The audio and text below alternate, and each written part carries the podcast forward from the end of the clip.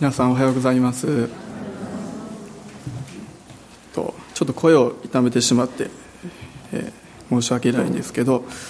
まあ、年が変わって10日に、えー、なるので、まあ、皆さんお仕事や、えー、学校とかも徐々に始まっている頃かなと、えー、思います、まあ、新しい年になってこうスタートしていくわけなんですけど新しいっていうのは何でもこういいなと思うんですね。皆さんもやっぱり新しいものっていうのは好きだと、え思うんです。で私もこう何か新しいものがあるとこれ挑戦したいなとかですね食べたいなとか思うんですね。あのたまに、えっと、回転寿司とか行くとですね私の妻とかは大体もう毎回決まったものを食べるんですね。あのアジとか。ネギ塩マグロとかスタンダードなところをこう攻めてきて最初にこれ食べて食べて途中でこれ食べて最後はもうこれで締めるっていう自分の中で決まってるんですね。で私の場合はもうその時にこう出てるこう期間限定の何か新しいものをこうもうとにかく食べてみたいっていうタイプなのでもうそういうのもどんどんどんどん頼んでいってこう食べるタイプなんですね、まあ、半分ぐらいは美味しいんですけど半分ぐらいはあこれ食べんでもよかったかなっていうのもあるんですね。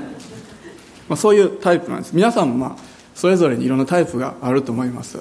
昨日はですねあのみかん味のポテトチップスっていうのが出てたんで食べたんですけどこれも微妙だったんですね。もう今年1年今年始まってまだ間もないですけどその中で一番微妙な食べ物だったんですね。まあ何か新しいものっていうのはこう誘われるというか魅力を感じると思うんですね。で、まあ、特にこの聖書にこう自分自身が新しくされるっていうふうに書いてあるんですけどもやっぱりそのことっていうのはもう誰もが求めてますし私たちもこう求めてることです。で年が変わって新しい1年が始まる。ちょっと期待感もあるんだけども1年経ったってことはまた一切年取ったんかって思う部分もあるんですよね。で私たちの体っていうのはこう年を取るごとにこう重ねるごとにだんだんと音の得ていくんですけどもでも内側は新しくされるそのように聖書に書かれているんですね、まあ、今朝はですねその箇所を一緒にですね皆さんと見ていきたいと思います。第二コリントの4章の16節から18節です。誰か。すみませんけど川村俊兄弟ちょっと呼んでもらってもいいですか？ワイヤレスちょっと喉の調子が悪いので今日一日代わりに聖書代読係やっていただいていいですか、はい、第2コリントの4章の16節から18節です。皆さんも、えっと、シオン兄弟の声に合わせて一緒に読んでいただけたらと思います。お願いします。第2コリント4章16節から18節。3はい。ですから私たちは勇気を失いません。たとえ私たちの外なる人は衰えても内なる人は日々新たにされています。今の時の軽い観難は私たちのうちに働いて計り知れない重い永遠の栄光をもたらすからです。私たちは見えるものにではなく見えないものにこそ目を留めます。見えるものは一時的であり見えないものはいつまでも続くからです。ありがとうございます。今4章の16から18節を読んでいただいたんですけれどもこの箇所っていうのは4章の全体のまとめのようになっている箇所なんですね。そこで、えパウロは勇気を失いませんと16節で最初に宣言しているんですね。勇気を失いませんと。今ですね私たちのこの心の状態というか気持ちっていうのは皆さんどういう状態でしょうか？まあ、今年新しい年も始まったしもう勇気持っていこうってまあそういう、ね、気持ちを持っておられる方もおられると思いますしもうすでにですねもう勇気を失いかけてる方もおられるかと思うんですね。2016年今年1年が終わった後に振り返った時にあ2016年何ももう悪いことなくて最高の1年やったなっていうことができたらいいんですけど多分ここにおられる方全てほとんどの方は多分そういうことはないと思うんですね。やっぱり大変なこととかこう問題がある1年にはなると思うんですね。でも私たちがこのそれぞれに置かれている場所ありますけれどもその場所でこう勇気を出してそしてそれをこう周りに与えていく周りに励ましていく周りに勇気を与えていくのは私たちの役割なんですね。ここにパウロが私たちは勇気を失いませんとそのように宣言しているんですけれども私たちも本当に勇気を持って周りの方私たちが接する方々に勇気を分け与えていくようなですね。そのような存在になりたいと思いますしそのような一年にしていきたいと本当に思います。昨年こう日本でいろんな、えっと、ニュースがありました。いろんな出来事があったんですけども。で私が個人的に一番こう嬉しかったのはあのラグビーの日本代表の活躍だったんですね。で高校の時こうラグビー部だったので周りがこう盛り上がって皆さんがこうラグビーの話題をしているのを聞くとなんかすごく嬉しいというかやっとこの時代が来たかっていう感じだったんですね、まあ、婦人会に出ても婦人の方がラグビーをしてるなんてこれもラグビーの話をしてるっていうのがですねもう夢じゃないかと思うような感じだったんですけど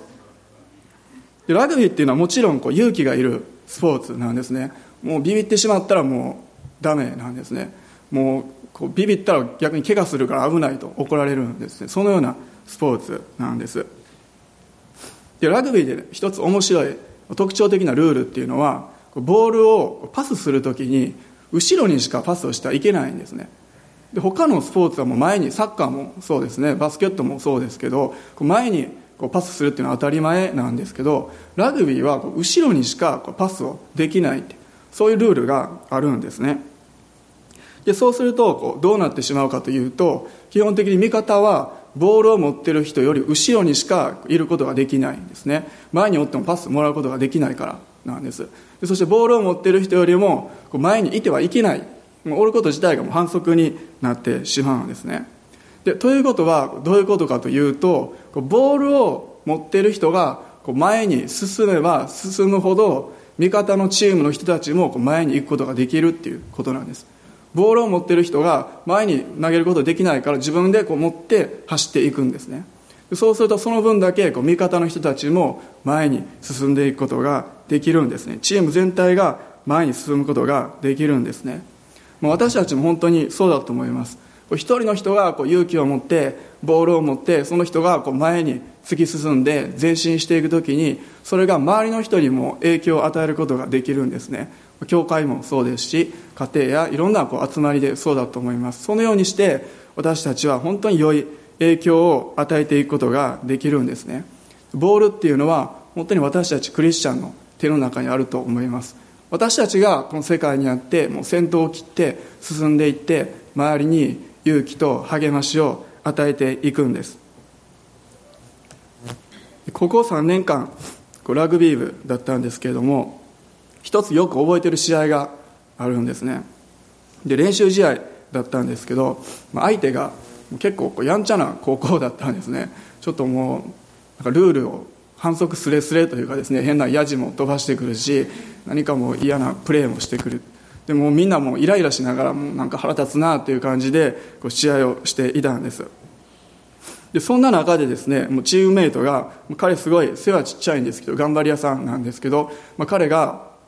プレーの中でこれわざとじゃないって、えー、と事故なんですけど相手のチームの人とぶつかってしまってで頭をぶつけてですね脳震盪起こしてそのまま救急車でも運ばれていってしまったんですね。まあラグビーの試合で結構そういうことたまにあるのでそんなに珍しいことではなかったんですけどもそれでですねなんかすごくもう悔しかったんですね。この私たちとこの私たちのチームみんなあいつはこんなにすごい頑張ってこう病院に送られてしまってそしたらもう僕らはもう頑張るしかないやんって。そんな形でですねもうすごくチームがまとまってですねこう試合に勝ったのを覚えているんですね。なんかすごい青春の青い春の 話なんですけど、まあ、そういう時代が熱い楕円球楕円球の夢を追っかけたこう時代の話だったんですけど、まあ、そういうこう勇気っていうのは本当に伝染していくものやと思います。私たち一人のうちにとどまることはないんですね。そしてじゃあどうしたらこの勇気を私たちは持つことができるのか失わないでいることができるのかそのことが16節以降に書かれているんです。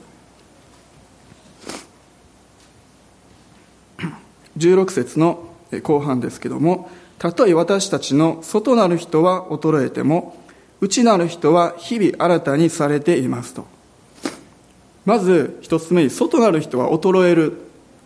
これを事実ですね。これどうすることももうできないことなんですね。たまに皆さんも写真を見た時とかにあれ自分ってこんな老けてたんかなって思う時多分あるかと思うんですね。先週は午後に何もすることがなかったので、えっと、教会の若い子たちと2階の事務室でちょっと集まって喋ったり遊んだりしてたんですけれどもみんな昔は中高生でで僕は大学生ぐらいだったのが今はもうみんなおじさんになってしまっているんですね。なんとなく昔と変わらないように話してるけども全体的にもう年齢が上がってしまっているってそれ事実なんですね。そしてもう一つはで外なる人がこう衰えた時に普通は内側も弱っていくってそのように思ってしまうんですね。この心の部分とか内面もこう弱っていってもう私なんてもうダメやとこうなっていくのがこう普通なんですね。でもここで言ってる内なる人は日々新たにされています。この内なる人っていうのは単なる私たちがこう考えるようなこう内面の感情とか意志とか元気な気分とかそういうのではなくてそれらよりももっとさらに内側にある私たちのこの深い部分のことなんですね。つまり私たちがイエス様を信じることによって新しくされたイエス様によって新しくされた自分霊的な人なんですね。でそこは日々新たにされていくことができるんです。たとえ外側が弱っていってもその部分は日々新たにされることができるんですね。私たちの感情とか意志とか何かそのような部分っていうのは本当にその深い部分よりももうちょっとこう外側にある部分なのかなって私個人的には思うんですね。なかなかどこがどこまでがどこでとこうはっきりと区切ることは難しい話なんですけれども。でもですねその外側の部分が私たちのこの内面にこう影響を与えていくっていうのもまた事実なんです。で私はですね、えっと、去年のクリスマス頃からちょっとだんだんもう疲れが溜まってきてですね疲れが溜まると私の場合は歯がまず痛くなるんですね。奥歯のこの親知らずがあるんですけどもその辺りがこうだんだん痛くなってきてもそれがどんどん激しくなってくるんですね。でそれがもう正月ぐらいまでこう続いていてですねお正月に実家に行って美味しい料理が並んでるのにこう自分はこうなんか楽し楽しんで食べることができないこう残念やなと。こうなってくるとこうだんだんなんか自分の気持ちも暗くなってきてそしてそれがさらにもっとひどい時にはなんか霊的にも調子が悪いような気がしてきてそのような気がしてくると実際にこう悪くなっていくっていうこともやっぱりあるんですね。そのように私たちは外の影響をすごく受けやすい存在なんですね。外なる人っていうのはどういうものなのか。4章をですねざっと見ていくといくつか同じような言葉が出てくるんですね。例えば4章の7節にあります土の器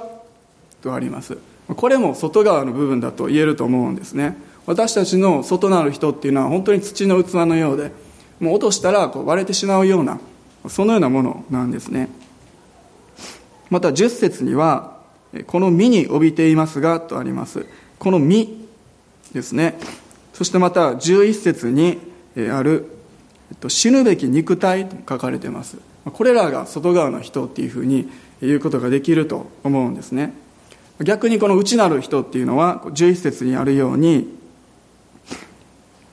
イエスの命が私たちの死ぬべき肉体において明らかに示されるためなのですと。ありますけれども私たちの内側に与えられたイエス様の命ですね。それが本当の内側の部分です。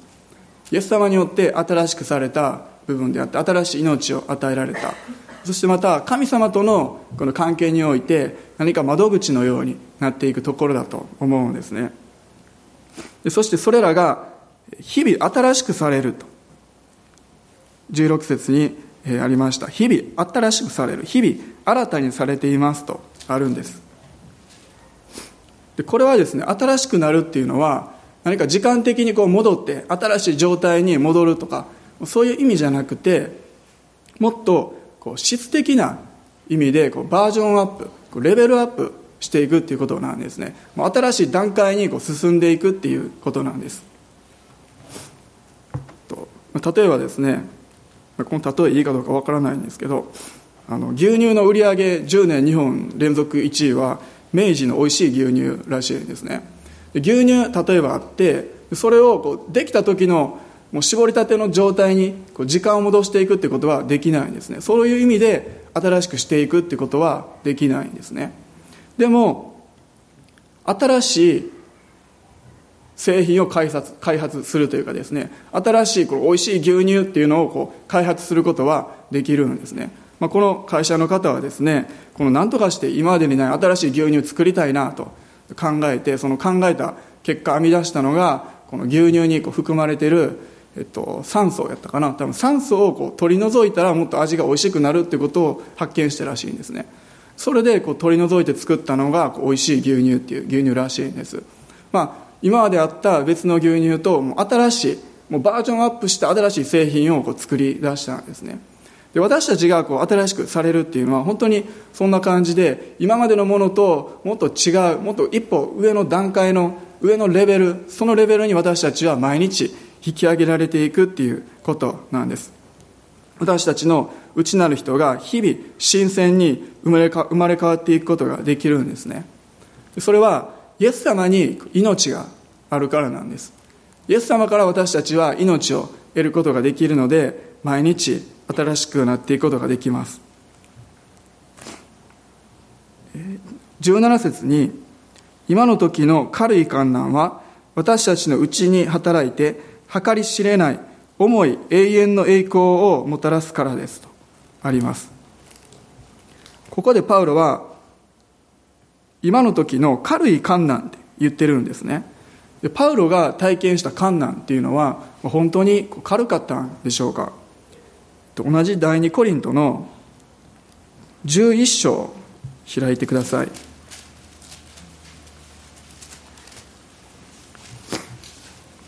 第二コリント11章の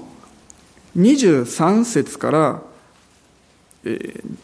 27節ですね。また読んでいただいていいですか？第二コリントの11章の23節から27節ですね。ここにパウロが受けた観難が、えっと、列挙されています、えー、お読みします。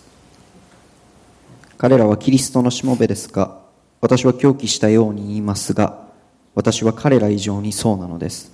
私の労苦は彼らよりも多く牢に入れられたことも多くまた鞭打たれたことは数えきれず死に直面したこともしばしばでした。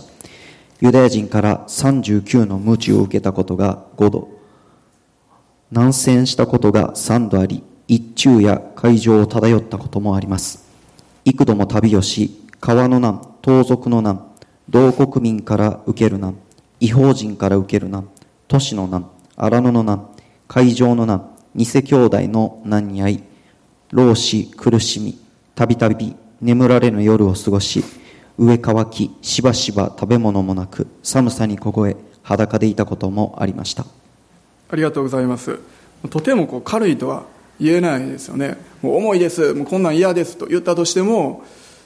まあ誰にもこう文句を言われないというかそれぐらいのも重い観難を彼は経験していたんですね。でも彼は軽い観難って言いました、まあ、なんでそのように言うことができたのか。それはもう計り知れない重い永遠の栄光。それに比べたら軽いっていうことなんですね。もう彼に用意されているこの栄光があまりにももう素晴らしいものであまりにも大きいもの。だからそれに比べたら軽いんですね。そして今の時とありますけどもその今の時っていうのはもう限られた期間なんです。でも重い栄光が与えられるのはもう永遠にとあるのでもう永遠というもう時間の区切りがない。それだけの栄光に比べたら今の観難はもう軽いと彼は言いました。この箇所で私たちにとって一つ励ましなのは観難が働いて栄光をもたらすっていうことなんですね。私たちのうちに働いて計り知れない思い永遠の栄光をもたらすからです。観難がこう働いて栄光をもたらしていくこれどういうことだろう。私たちにはもう理解できないことですよね。今自分が体験しているこう観難にこう目を留めるときにこれが働いて重い栄光をもたらしていくそんなん私たちの頭では理解できないことですし信じることが普通にはできないことなんですね。でもイエス様が体験されたことを思う時にイエス様もイエス様の十字架っていうのも本当にそのようなものだなと思います。罪がない神様であられるイエス様がこの地上に来てくださってそして十字架にかけられてしまう。何も悪いことしてないのに鞭打たれて苦しめられてしまう。もう旗から見たらもうただの悲劇というかただの苦しみというか今度は何の意味があるんだろうと無意味のように覚えてしまうような出来事なんですね。でもそれが神様の大きな計画のうちにあって大きな栄光を私たちのためにもたらしてくださったんですね。もう私たちも私たちがする経験するこう観難私たちの目にはもう意味がないというかなんでこんなことがあるんだろうか。理解できない。信じることができない。ただ単にもう自分を苦しめるだけのためにこれが存在するんじゃないのかと思うほどなものがありますけれどもでもそうじゃなくてそれが永遠の栄光をもたらすとここに書かれているんですね。観難が栄光をもたらすと。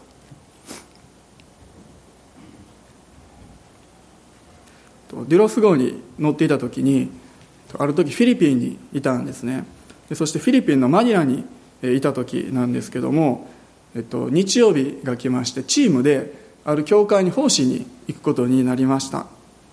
で1台のこうワゴンでですねチーム78人ぐらいでしょうかワゴンに乗って教会に朝向かっていたんですけれどもちょっと時間が早く着きそうだったので、えー、マクドナルドが見えたのでそこに泊まってじゃあ朝マックしてから、えー、ちょっと教会の方に行こうかということになったんですね。で車を駐車場に止めてでマクドナルドに入って食事をしてじゃあそろそろいい時間だから行こうかとなってですねマクドナルドから出てきて車に戻ったんですね。そしたらもう見事にやられていたんですね。この車の窓ガラスが割られていて中に置いてあった荷物が全て盗まれていたんです。そういうことがありました。窓ガラス越しにですね店の中から車見えていたんですけど誰も気づかなかったんですね。駐車場もそんなに広くなくてしかもそこに警備員さんいるんですね。フィリピンの警備員さんなんですけどあなたはそこで何してるんですかと言いたいような感じなんですけどももう本当に全部盗まれてしまったんですね。中に置いてたチームメイトの、えー、カバン全て盗まれてしまって、えー、子供プログラムする予定でしたのでパペットとかも持ってきてたんですね。それも全部なくなってメッセンジャーの聖書も原稿も全てなくなったんですね。で唯一盗まれなかったのは僕のカバンだったんですね。僕はもう用心深いので常にもう荷物持ち歩いていたんですね。なので僕のカバンだけは大丈夫だったんですけどもフィリピン人の友達とかは逆に油断しててですねみんなもう他の人は盗まれてしまったんですね。それでですね、まあ、もうどうしようかなってなったんですけどもでもとにかく教会に行って奉仕をするしかないのでみんなで祈ってでそして急いでその日のプログラムをこう組み立て直してですね、奉仕をさせていただいたんです。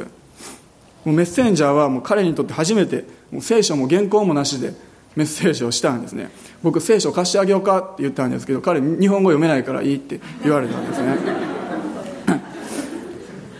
でもまあ結果的にその日の奉仕っていうのは本当にめちゃめちゃ祝福されたんですね。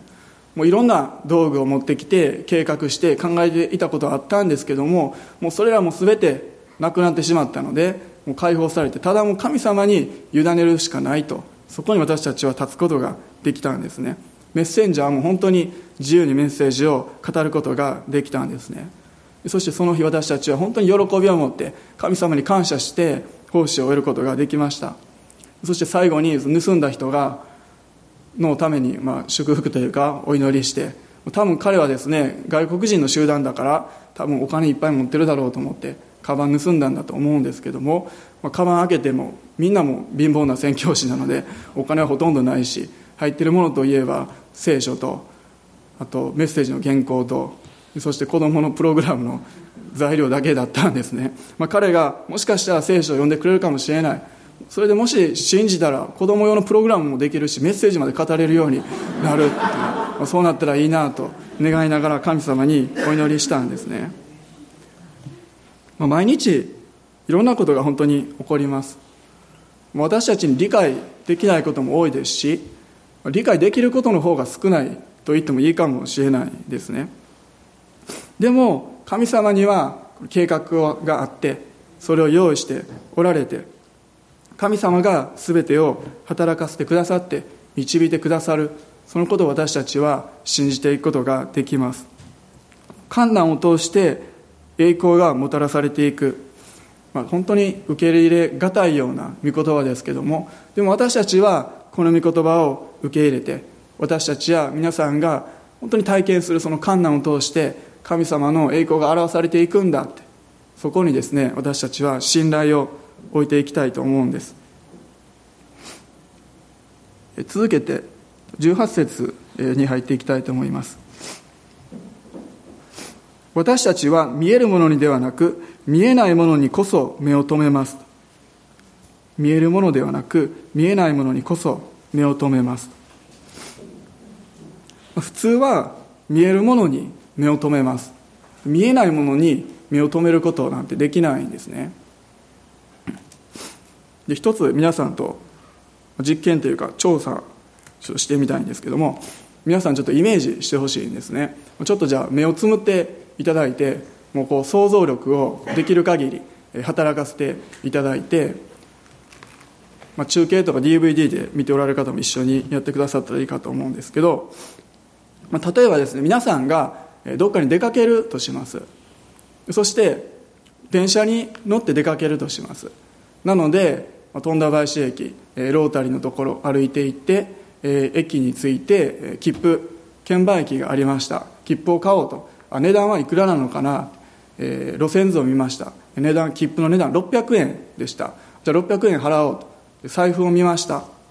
財布には1000円入ってました。なので1000円札を券売機に入れました。ウィーン入っていきました。そして600円のボタンをピッと押します。でそしたらですね切符が出てくるんですねウィーンって。でそしてそれとほとんど同じぐらいのタイミングでお釣りが出てきます。400円。100円玉4つ。チャリンチャリンチャリンチャリン。出てきました。で皆さん手を右手を伸ばして取ります。でここで聞きたいんですけど皆さんは切符を先に取りますか？それともお釣りを先に取りますか？はいすぐ答えてください。じゃあ切符を先に取る方。ほとんどですね。お釣りを先に取られる方。あ結構おられますね。はいありがとうございます。どっかで聞いた話なんですけど関西の人はお釣りを先に取るらしいですね、まあ、理由は、まあ、何かいろいろある人によってあるとは思うんですね、まあ、実際的に考えるとお釣りを先に取った方がこう財布に先入れてから切符を持っていけるというか切符先に取ってしまったら片手に切符を持ちながらお釣りを入れるのが面倒くさいという方もいますし逆に、えーまあどっちでもいいんですけどねそれは。まあいろいろとあります。僕はイコカ使うのでピッて行くんですけど。それでですね400円。実際400円お金があって切符は600円。ってことはどっちが価値があるかというと切符の方が価値があるんですよね。でも何かこうお金がお金出てきたと思ったらなんかお金の方手を伸ばしてしまうっていう人もやっぱいると思うんですね。このチャリンチャリンという音と何かこのね、効果の感じでなんかやっぱりこう先にお金を手伸ばすという方もいると思うんですね。何かこの視覚というかパッと見た目に私たちはもうすぐ影響されてしまうんですね。でもここでですねパウロは見えないものに目を留めますと。この世界にあるいろんなものありますけれども本当に大切なものは何なのか。それら順番に上げていったら意外と目に見えないものの方が大切なことっていうのはたくさんあるんですね。例えば愛とか友情とか信頼とか人間関係とか知恵とかそうですね。また神様ご自身も見えない方なんです。あとは例えば空気とかまた電気とかそういうものも普通は目に見えないかもしれないですね。去年2人の日本人がノーベル賞受賞しましたけれども2人とも関わっている実験っていうのは私たちの普段のこの生活では目に普通の目では見えないようなそのような領域の話ですよね。見えないものでも大切なことはたくさんあるんです。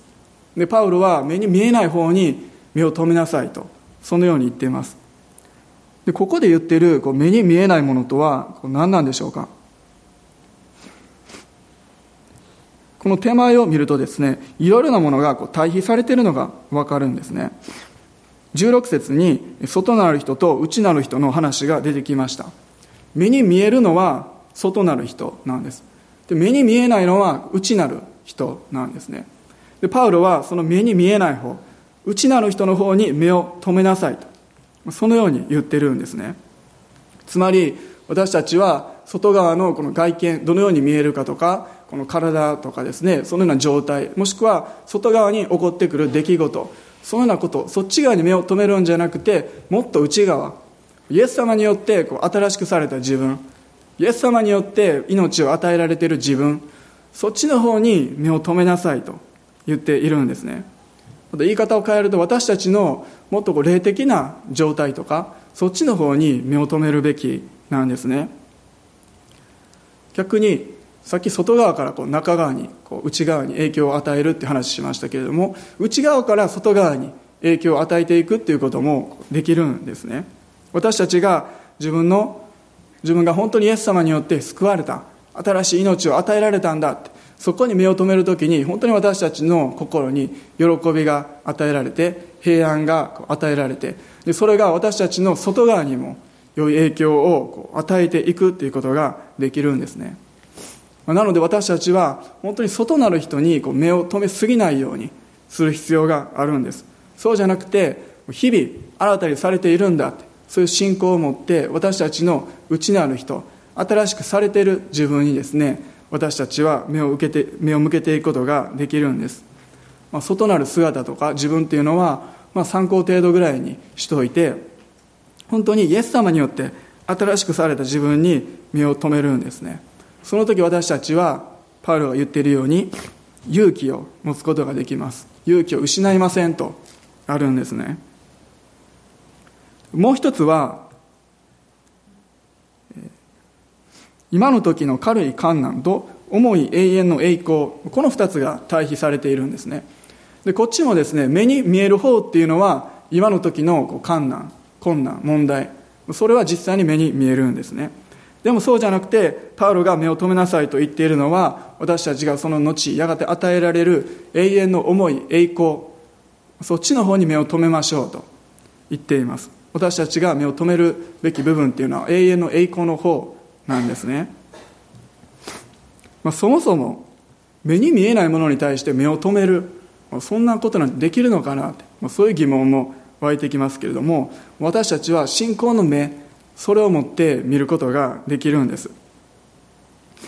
私たちはどうしても信仰っていうことに関しても目に見える方に向いてしまうんですね。だから多くの方はこう目に見えるこう偶像とかそっちの方に行ってしまってそこに信仰を持ってしまうこともありますけどもそしてまたこう衰えていく外観とかこの今の時の観なんですね。そっちの方にを信じてしまう。そっちの方に信頼してしまう。でもそうじゃなくて目に見えない方に目を留めてそこに信仰希望を持っていくことが大事なんです。ヘブル書の11章を開きください。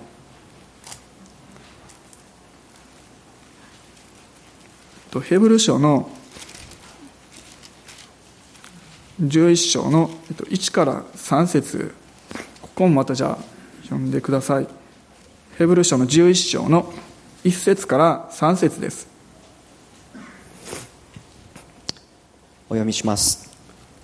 信仰は望んでいる事柄を保証し目に見えないものを確信させるものです。昔の人々はこの信仰によって称賛されました。信仰によって私たちはこの世界が神の言葉で作られたことを悟り従って見えるものが目に見えるものからできたのではないことを悟るのです。ありがとうございます。まあ、11章、えー、ヘブル書の11章ですね。でこの章で後でですねこの本当に信仰を持った人たちの名前が順番にたくさん上がっていくんですけどもみんな目に見えないものに目を留めた人々だったんですね。有名な方名前が出てくるので皆さんご存知だと思うんですけども、まあ、ノアもそうですね。まだ目に見えてないけどもやがて起こることそのことを知ってそこにこう目を留めてそのためにこう箱舟を作っていったんですね。ヨセフもここに書かれていますけど将来イスラエルの民がいつかカナの地に帰るそのことを信じてまだ目には見てなかったけれどもそのことを信じたわけなんです。でモーセもまだ目には見ていないカナの地を目指して歩んでいったんですね。私たちも本当に見えているものじゃなくて目に見えていないものそこに目を留めていきましょう。2016年どういう年になるかわからないですけれどもでも神様が用意しておられる計画祝福喜びまだ私たちの目には見えてないですけれどもそこに私たちは目を留めていきたいんですね。でもう一つ内なる人がこう新しくされていくということでそれがどのようにしてなされていくのか。もう一箇所別の聖書箇所を開きたいんですね。エペソビトへの手紙の3章16節を開いてください。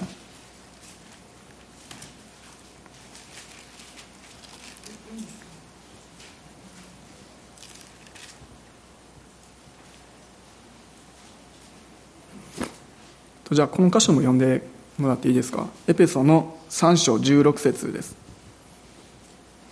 お読みします。どうか父がその栄光の豊かさに従い御霊により力を持ってあなた方の内なる人を強くしてくださいますように。ありがとうございます。ここに内なる人が強くされると書かれていくんです書かれているんですね。どのようにして内なる人が強められていくのかここを見ると2つのことが分かります。一つはそれは父なる神様がなさってくださるということです。父がとありますので私たちが自分自身を鍛えてこの心を鍛えていくようにですね内側もこう鍛えていくってことはできないんですね。父なる神様がしてくださる。でもう一つは御霊によりとあるので精霊様の力を持って御霊により力を持ってとあります。精霊様の力によってそれが可能なんですね。精霊様の力によって私たちのこの内なる人が強められていく。日々新しくされていく。これがですね本当にクリスチャンの成長って言えるのかなと思うんです。もう一つあります。それは父がその栄光の豊かさに従いっていうふうにあるんですね。豊かさに従い。なので私たちの内なる人が強められていく。その根拠というか根源というか源泉。それっていうのは父なる神様の豊かさにあるんですね。父なる神様が本当に豊かな方であるから私たちのこの内側の人っていうのは強められて日々新しくされていくことができるんです。ですので神様が本当に豊かな方なんだそのことを信頼しましょう。そして私たちも本当に安心して聖霊様にもう自由に働いてください。もうあなたにお委ねしますそういう時に本当に神様が自由に働いてくださって私たちのこの内なる人っていうのは強められていくもう日々新しくされていくんですね。そして勇気を持つことができるんです。この前ですねあのウガンダに医療選挙に行った先生の本をちょっと読んでたんですね。まだ全部は読み切っていないんですけども、えっと、お医者さんをしている多分アイルランドの人方だったかと思うんですけどもその方の本をちょっと読んでました。でその方はですね、えーまあ、ウガンダに視察旅行のようなもので行ってでその現地と現地を見てでその場所に行きたいという重荷が与えられたんですね。でその気持ちがこう日増しにこう高まっていくんですけども彼が宣教師として派遣されてその国に行くためにいくつか問題というか超えなければならない課題があったんです。一つは子供の教育問題だったんですね、まあ、彼には3人の子供がいました、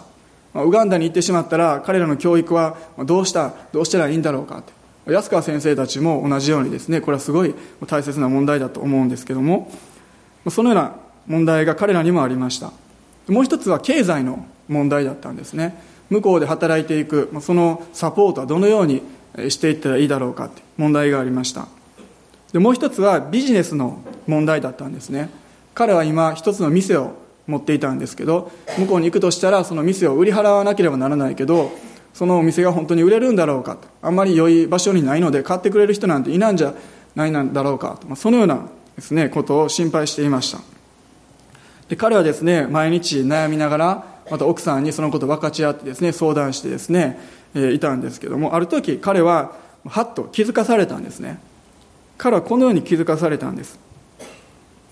神様の御心を行うのに必要なものは全て主が満たしてくださるとなぜ今まで信じなかったのか。自分は本気で主を信頼して生きる心構えができているのか。そのことを彼は気づかされたんですね。今まで本当に神様に頼っていたんだろうか。もし神様のために働いていく働きなんだから神様が備えてくださるに違いないと。なんでそこに信頼今までできていなかったんだろうか。彼はそこに気づかされたんですね。そしてそのことをこう思い巡らしているうちに彼の内側で信仰がどんどん湧き上がってきてそしてウガンダにも行く。そのような決意をすることができたんです。たくさんの課題はあるけどもそれがどうやって解決されるかわからないけどもでも神様が責任を持ってそれを成してくださるんだって。そのことをこう信頼してですね決心することができた時に彼は本当に気持ちが楽になったって書いてあったんですね。するとそのことを決心した次の日に彼は街でばったりある人に出会ってでその人がですね彼に聞いてきたんですね。なんかウガンダ行きたいって言ってたけどそれあの話どうなったんですか？と聞いてきました。で彼は説明したんですね、まあ、今こういう状況なんですと、まあ、するとですねその方はですねもうすぐに2つ返事ですね。じゃあ僕がそのお店買ってあげるよって言ってくれたんですね。一気に道が開けてで後の課題もですね順番順番に答えが出ていって彼はウガンダへの道が開けてそこに導かれていったんですね。彼は神様の豊かさ神様は十分なお方なんだから私たちにも備えてくださらないわけがないと。そこに信頼することができたんです。その時に道が開けてまたこの出来事を通して彼自身の信仰が引き上げられていったんですね。私たちの内なる人内なる部分っていうのは本当に神様との直結しているというか窓口というかそのような部分でもあると思います。神様との交わりが深くなればなるほどに私たちのその部分っていうのはどんどん強められていって引き上げられていくんですね。聖霊様が自由に働けば働くほどその通り道というか蛇口というかそれがこう広げられて間口が広くなって太くなっていくんですね。そしてさらに神様の豊かさというものを私たちは体験していくことができるんです。パウロは苦難の中にありましたけどもでも内なる人が強められてそして日々新しくされていたので力を失うことはなかったんです。勇気を失うことはなかったんですね。そして外からの問題に振り回されることがなかったんです。私たち本当にこの2016年も聖霊様によって本当にますます一人一人が強められてそのように前進していきたいと思うんですね。そして勇気を失わずに見えないものに私たちは目を止めていきたいと思うんです。最後に一箇所一節だけ聖書を一緒に読んで終わりたいと思います。第二コリントの5章の7節をお開きください。同じ第二コリントの5章の7節です。一緒に読みましょう。5章7節ですね。はい。確かに私たちは見るところによってではなく信仰によって歩んでいます。もう一回読みましょうか。はい。確かに私たちは見るところによってではなく、信仰によって歩んでいます。ありがとうございます。アメン。しばらく一緒にお祈りしていきましょう。立ち上がっていただいてですね、それぞれ口で神様を礼拝して、信仰の告白をしていきたいと思います。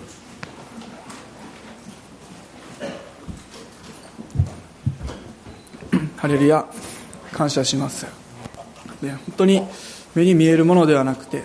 目に見えないものの方に目を留めて歩んでいくことができますようにお一人お一人を主が導いてください。励ましてください。ハレルヤしよ。ハレルヤしよ。ハレルヤしよ。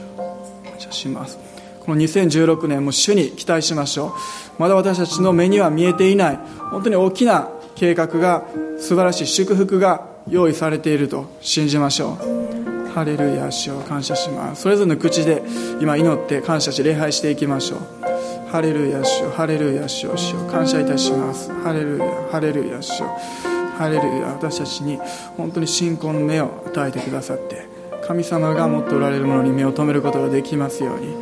自分が持っているものや自分の力ではなくてあなたご自身に目を留めることができますように。目には見えない。あなたの力に信頼することができますように。ハレルヤしよハレルヤしよ勇気を持つことができますように。ハレルヤしよ力強く前進していくことができますように。ハレルヤしよハレルヤしよ多くの方に勇気をまた信仰を分け与えていくものと私たちがなっていきますように。ハレルヤしよハレルヤしよハレルヤしよ感謝します。一緒に賛美しましょう。主は太陽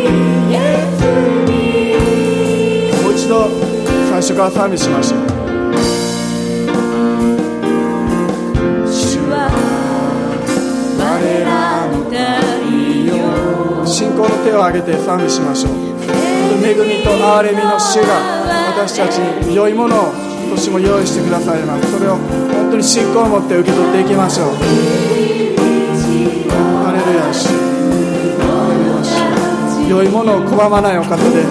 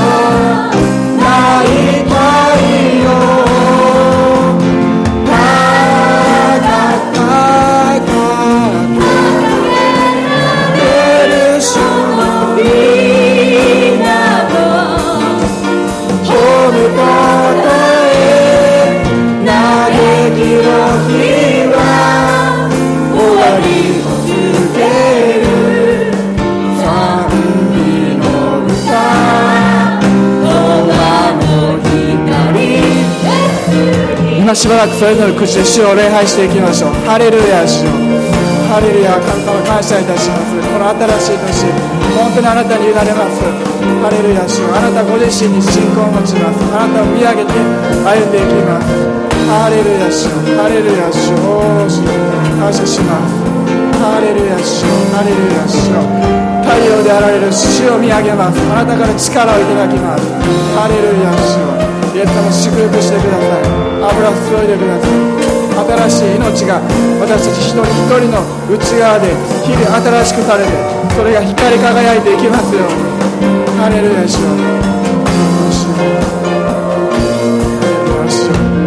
ハレルヤ主よ嘆きの日は終わりました。喜びの日がやってきます。ハレルヤ主よ悲しみの日は終わります。ハレルヤ主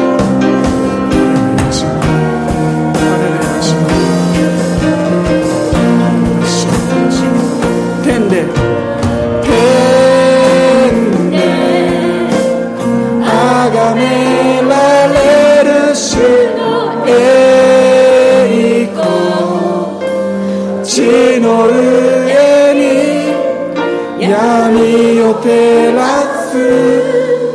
誠の光。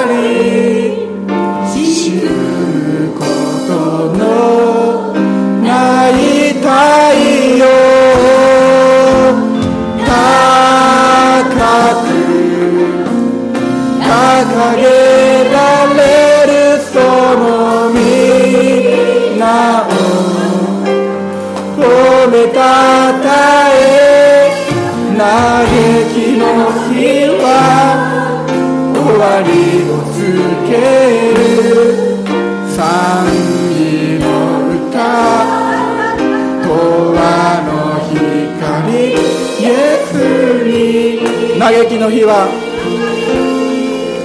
嘆きの日は終わりを告げる。賛美の歌永遠の光イエスに。ハレルヤ主を感謝します。イエス様あなたの豊かなご自身のその恵みと豊かさに従って私たちに素晴らしいものをこの年も用意してくださると信じます。イエス様の皆によって祝福を宣言してお祈りします。アメン。